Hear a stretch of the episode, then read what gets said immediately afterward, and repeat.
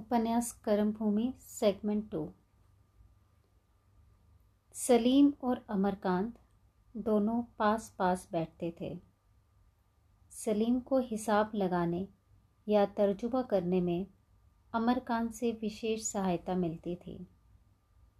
उसकी कॉपी से नकल कर लिया करता था। इससे दोनों में दोस्ती हो गई थी। सलीम कवि था अमरकांत उसकी गज़लें बड़े चाव से सुनता था। मैत्री का यह एक और कारण था। सलीम ने बाहर जाकर इधर उधर निगाह दौड़ाई। अमरकांत का कहीं पता न था। ज़रा और आगे बढ़े तो देखा, वह एक वृक्ष की आड़ में खड़ा है।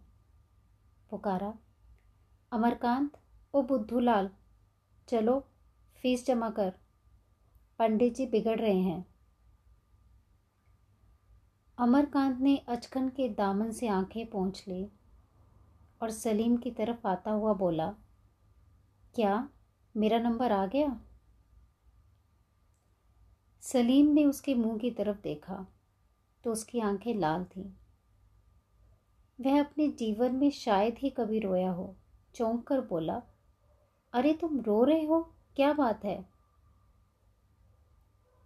अमरकांत सांवले रंग का छोटा सा दुबला पतला कुमार था। अवस्था बीस की हो गई थी, पर अभी मसी भी ना भीगी थी। चौदह पंद्रह साल का किशोर सा लगता था। उसके मुख पर एक वेदना में दृढ़ता, जो निराशा से बहुत कुछ मिलती जुलती थी, अंकित हो रही थी। मानो संसार में उसका कोई नहीं है। इसके साथ ही उसकी मुद्रा पर कुछ ऐसी प्रतिभा, कुछ ऐसी मनस्विता थी कि एक बार उसे देखकर फिर भूल जाना कठिन था। उसने मुस्कुरा कर कहा, कुछ नहीं जी, रोता कौन है? आप रोते हैं और कौन रोता है? सच बताओ क्या हुआ? अमरकांत की आँखें फिर भर आईं। लाख यत्न करने पर भी आँसू ना रुक सके। सलीम समझ गया। उसका हाथ पकड़कर बोला, क्या फ़ीस के लिए रो रहे हो? भले आदमी मुझसे क्यों ना कह दिया। तुम मुझे भी गैर समझते हो।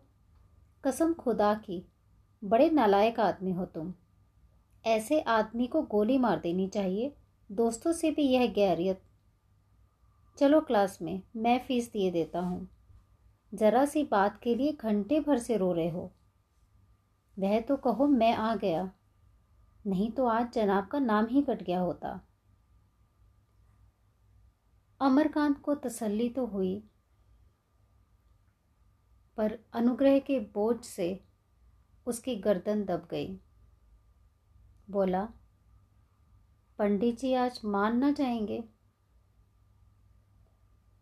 सलीम ने खड़े होकर कहा, पंडित जी के बस की बात थोड़ी ही है। यही सरकारी कायदा है, मगर हो तुम बड़े शैतान।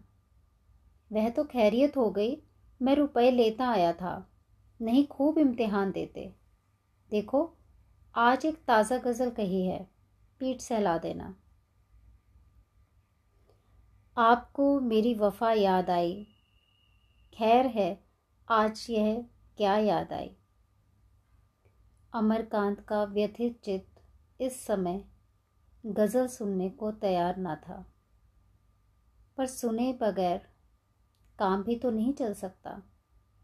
बोला, नाजुक चीज़ है, खूब कहा है। मैं तुम्हारी ज़बान की सफ़ाई पर जान देता हूँ। सलीम। यही तो ख़ास बात है।